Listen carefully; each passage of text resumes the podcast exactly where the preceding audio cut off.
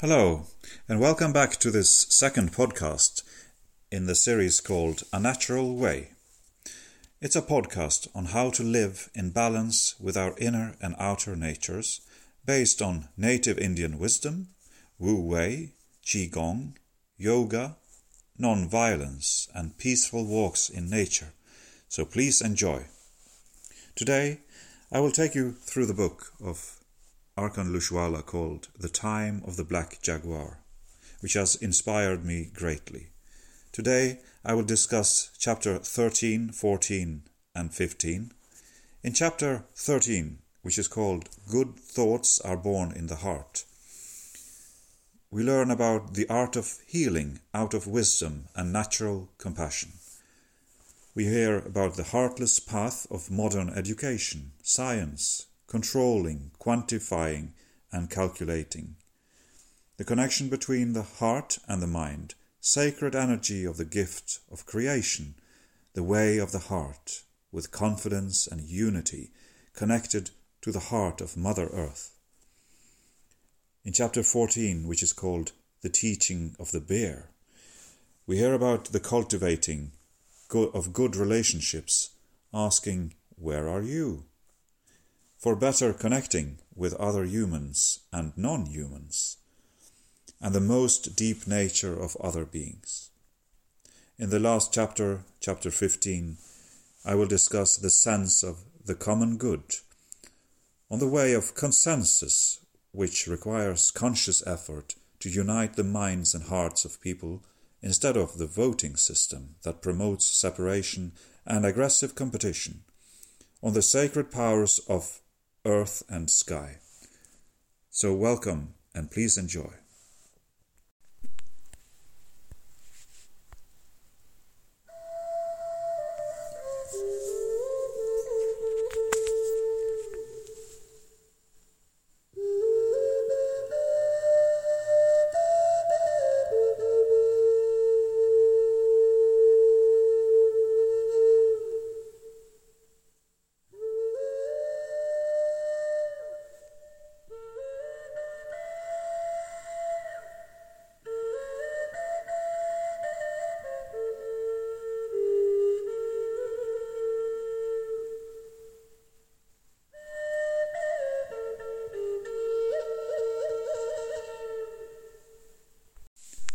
I will begin talking about the good thoughts that are born in our hearts.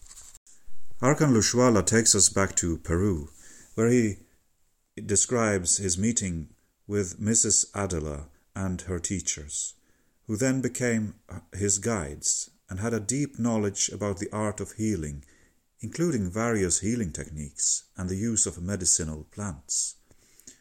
But they did not start by teaching him that. The most important part of the art of healing is where you put your mind and your heart when you are at service. When he needed to know something, Mrs. Adela always gave him the same answer Know it in your heart. Very quickly he learned that she also meant that once he felt it and knew something in his heart, he had to act immediately and without any doubt. To doubt is a sin, she said to me softly, as if she was joking, but she was serious. She told him, The elders say that doubt is the only sin that exists. It was all clear to him now. What they were telling him is that his own spirit always knows what to do, out of wisdom and natural compassion. What we need to learn is to observe ourselves with pure honesty so we do not allow any other part of our humanness to take over and interfere. Lushwala accepted his task. He observed himself with honesty and moved to the right place within himself when it was time to serve others, and this became his practice and discipline. The wisdom that she had was somehow rooted in her love and care for the people and the sacred spirits who guided them just as much as his intelligence was rooted in his own ego. A heartless path. Most modern forms of education and information nourish the head's intelligence, and in a masculine way only, the heart is not touched. As a result, for a long time it has been acceptable for most of humanity to have the head lead the way, governing the heart. This is the same as allowing a soldier to command a general or a computer to command the one who is using it. Our elders say that good thoughts begin in the heart. Nowadays we see too much knowledge without wisdom, and too much intelligence without the heart. So we come to the mind of the spirit. The connection between the heart and the mind of the spirit is nourished in the dream time, when we pray in ceremony, when we sing and dance sacred movements, when we experience meditation and true silence. Our spiritual mind needs to be active and our heart open to receive the sacred energy of the gift of creation. The sacred power of creation lives in seeds of light that we store here in our hearts. Munai, the will of the heart, where these gifts of the light dwell, can grow and become very powerful. Connecting our human mind with the mind of our spirit is about becoming available to the natural wisdom of the universe. Truth, sacred creative power, and divine intervention are always present around us, everywhere, so abundantly that they are truly limitless. The foolishness of humans today is to not make ourselves available to receive it, always running away from it, getting occupied with excessive planning, excessive thinking, and excessive effort. Too much effort is as bad as no effort. It creates the conditions for lack of silence and lack of time for what is really important.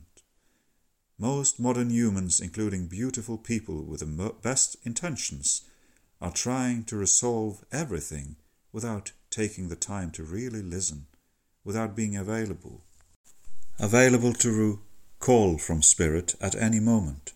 Those who make themselves available receive instructions and guidance directly from the Source. The way of the heart is different. The way of the heart states that states of doubt create a lack of confidence and a sense of separation. Certainty is a magnet, and certainty comes from the heart. It is a state of pure confidence that creates unity. Whereas doubt, in the mental sense, weakens us and serves us as an excuse to be lazy, slow, indecisive, and to justify mistakes. Certainty from the heart makes us stronger, it inspires us to take action and to be immediately responsible for our consequences. Whereas doubt is the way of the head, certainty is the way of the heart. Real discipline is the practice of constantly paying attention in the present moment. One who is disciplined seeks, like a skilled hunter, to capture the moment of certainty. Our hearts are connected to the heart of Mother Earth, and her heart is connected to the heart of the universe. In the universe, everything is connected, and all the hearts are bound by threads of light. From each heart pours rivers of blood that are life itself. Humans, animals, and trees have the same colored blood. Red is the color of the energy of the place where the universe is con- constantly being born.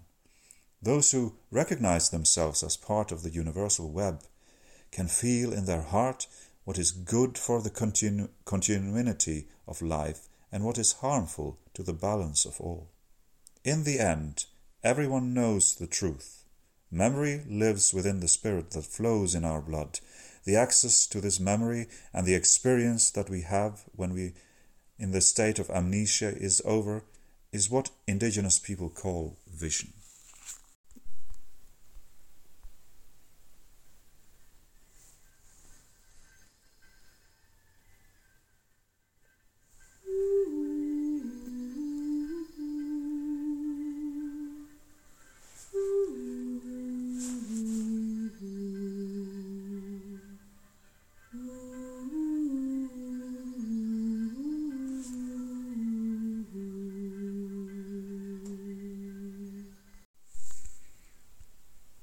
Now come to the teachings of the bear. The elders taught Lushwala that our own that to own what we want or love is not most important. Most important is cultivating good relationships. In a world ruled by competition, men and women like to win and collect trophies. To own what one wants is considered a success, and those who prove that they can succeed, they feel powerful and safe.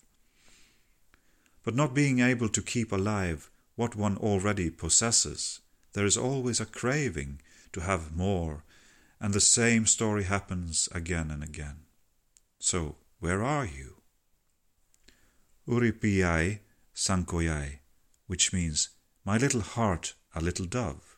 Men and women alike use this expression, which emphasizes the need to let the other know how our heart is vibrating, instead of the need to be polite and formally say thank you. The feminine nature is interested in, more than anyone else, the truth and the depth of the feelings that nourishes relationships. From a feminine perspective, connecting and cultivating relationships is much more important than possessing knowledge. The modern culture transmitted by the educational system is one that deals with the unknown by defining it and converting it into something known. The question that always comes first when facing the unknown is what is this? Someone who is walking in the forest finds a strange insect and immediately asks, What is this? After answering this question and making a definition of it, he feels satisfied. But having defined the insect does not really mean knowing the insect. The only way to really know something is having an intimate relationship with it. The bear spirit tells us something very different. More important than asking what the bear is, is asking, Where is the bear? Seeking the experience where it is. Its de- deepest nature can be seen in sacred motion. To make a definition of him stops this motion, and it is the same as killing the bear. It is more important in the indig- indigenous mentality to know where it is than to know what it is. To ask what it is leads to the illusion of taking possession of something unknown and making it known. Like a hunter taking his prey, to ask where it is makes you look for a, an encounter with it, it leads you to establish a relationship to the unknown being, object, or experience without possessing it. Scientific knowledge is, in many cases, some sort of mental ownership of things. We can find many cases in which scientific knowledge becomes a good partner of commercial enterprises, in which profit and success are the ultimate goal. In both science and business, and sometimes in love relationships too, the methodo- methodology is the same. First, something is discovered, then it is studied, then it is owned, and then it is exploited to the maximum. This takes me to the last chapter of this book, this wonderful book and journey into the essence of the natural way of living, the sense of the common good. Lushwala says it's a great relief to put the personal ego to rest and to feel like we have a heart much bigger than our own, and that is the collective heart. The consensus of a human community. While the voting system promotes separating in the bands of aggressive competition for the majority of votes, the way of consensus requires a conscious effort to unite the minds and hearts of the people. Those who have the right to participate in decision making by consensus, far from being passive and opinionated spectators of the social reality, are mature individuals who make themselves actively responsible for the condition of the world. Sometimes a little bit of conflict before reaching consensus is healthy. A healthy conflict can be like an intense fire that allows its light to illuminate what was in the dark so it can be, be seen by all. This serves the common good because there are occasions when the truth only appears after a conflict. As long as the truth is spoken and there are no ego competitions, conflict does not have to end up in verbal or physical violence. And speaking about verbal and physical violence, it takes me to the beloved text uh, about ahimsa, which is called non violence in English. The world that we are now in is in an economical and social turbulent time, and only those who act wisely will make it through these times. As rational creatures, humankind can choose to abstain from bad news, fear, hate, chaos, panics, and violence. We always have to remember to treat ourselves and other people with empathy, understanding, respect, tolerance, and non violence. In all situations, we have to be wise and do what is good for ourselves and others. This means to be just, brave, self controlled, and at the same time living with the principles of, of scarcity, not using more than we need, and non violence, which can be summed up this way all humans belong to the same family. This is the ideal ground for a society based on peace. Ahimsa, which is a Sanskrit word, means not to cause any harm, rather, not uh, physical, non verbal, and non emotional, and to never cause any harm to anyone else. This is no only theory or a technique, but it's, it's the most important ethical rules for all humans. I will take in a quote by the Indian prophet Sri Chaitanya. We have to be more humble than grass and more patient than trees. We must respect all living things and always remember the Creator.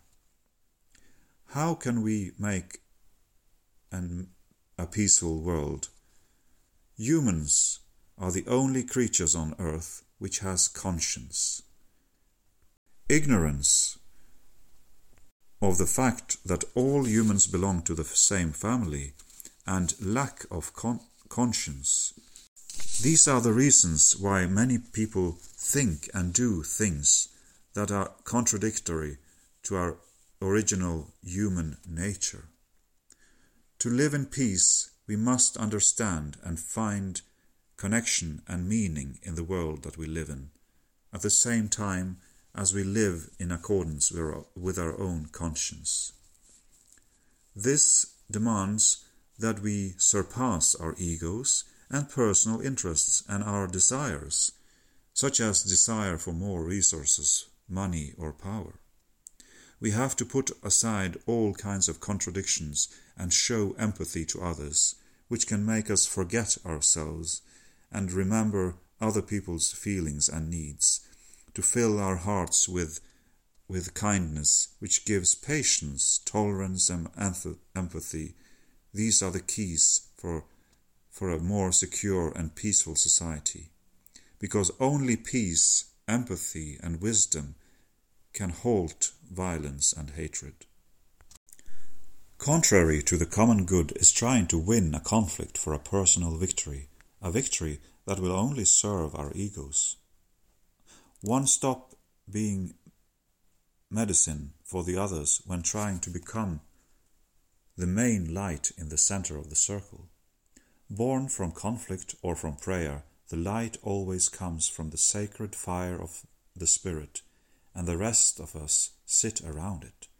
Wise leaders do not put themselves in the center and take the place of the sacred fire. Instead, they can humbly see and express what the fire is saying, Lushwala says. Fear will always lead us to isolate ourselves and stay defensive and confused. The sense of the common good leads us to work with others, staying open to discover the solutions that we can all find together. It is good to practice having little councils with those closest to us, making decisions by consensus. Hopefully, hopefully we will all engage in the larger council of the human race at this crucial time and looking for the well being of all. Participate in making decisions that support change. Instead of watching the news every night to be told what is going on, we can make the news together, really good news. A humble way of being. The sacred powers of earth and sky, as well as the ancestors, are part of the indigenous community. As members of our community and part of our life, they are also heard and included as part of the Council. Decisions made by consensus also include the voice of the sacred powers.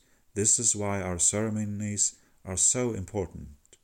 In them, we activate our vision and our consciousness to feel the presence of the sacred powers and listen to how they respond to the call of our drums, our rattles, and our songs. We don't live alone in this world. We live with many sacred forms of life. And we owe respect to all of them animals, trees, mountains, and the celestial powers that look down from above the earth. In this sense, it's normal to include them in decisions which affect their lives as much as ours. Their spirits show up to take care of us because they recognize that we are part of the same universal web, that there is a strong interdependence between all, all of us, and to put it simply, because they feel for us. We are, here, we are here, here, oh, we, oh, we, now we are here. Oh, we are, oh, we are here, oh, we ain't here, we are here, oh, we we, oh, we are here,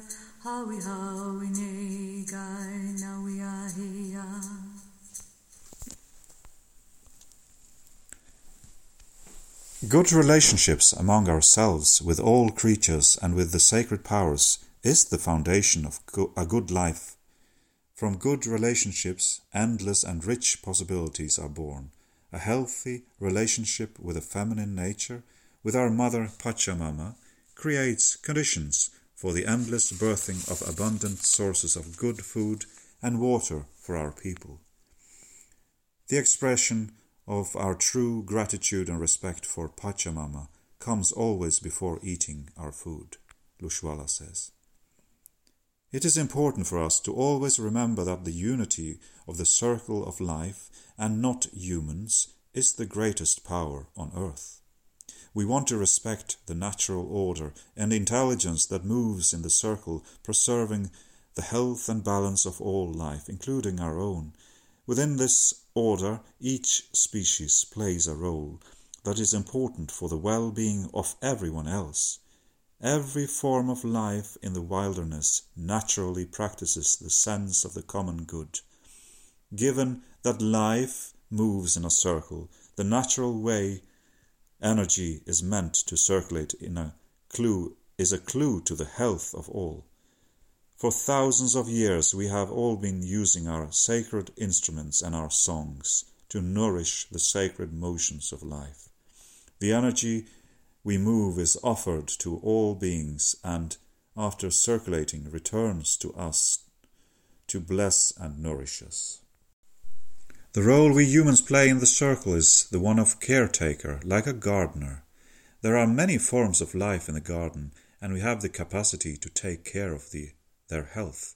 We use our creative talent to produce beautiful and nourishing vibrations. We use that within ourselves which is luminous like the sun to configure our world in ways that are delightful for the spirits watching us. But the gardener is not superior to the plants, animals, and water he takes care of on this earth. for without water and plants there would be no gardener. It is true that we have great talents that other species do not have, but the purpose of our talents is not that the other forms of life serve us. On the contrary, the inherent purpose of our talents is to serve others. This mentality of not feeling superior over other forms of life creates a natural humility among indigenous people. Humility is considered a very refined way of being.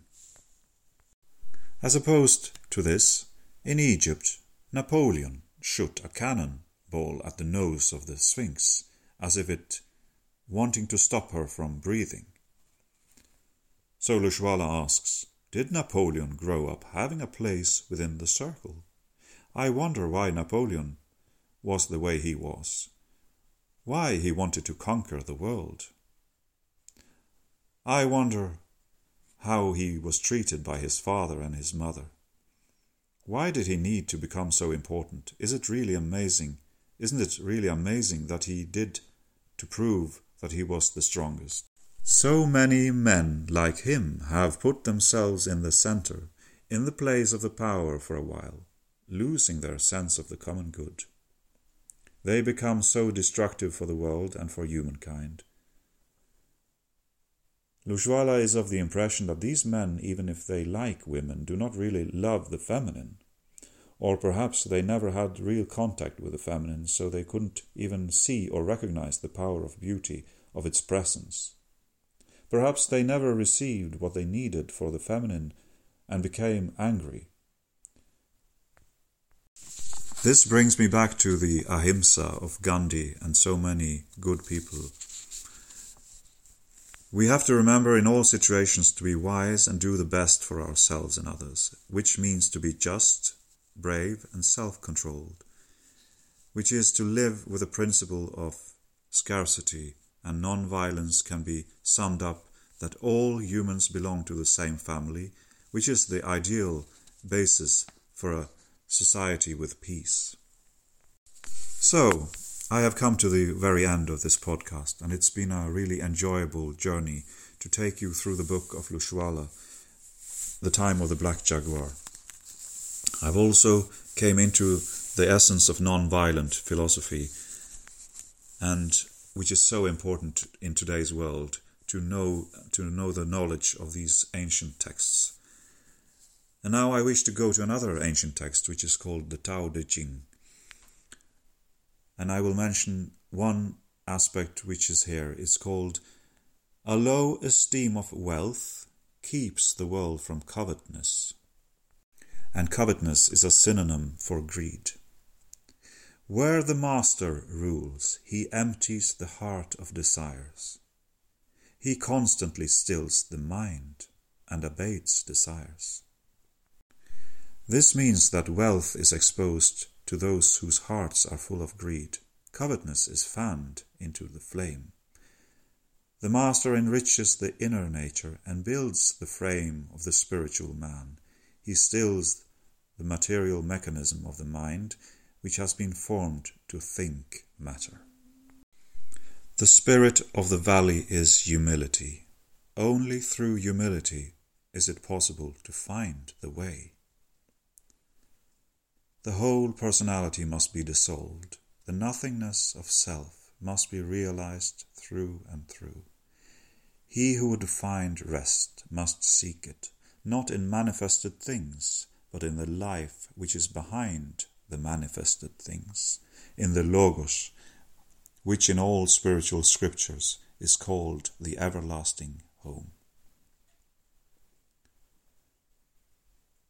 The spirit of goodness is like water. Water excels in doing good to all, yet strives not. It seeks the lowly places rejected by others. Therefore, he who is like it draws near to the way. His chosen dwelling place is humility. His heart loves the depths of the abyss. I thank you very much for coming with me on this journey. And I will end this podcast with another song of Shenandoah, Joanne Shenandoah, the Native American Indian woman that sings so beautiful songs for us. Thank you.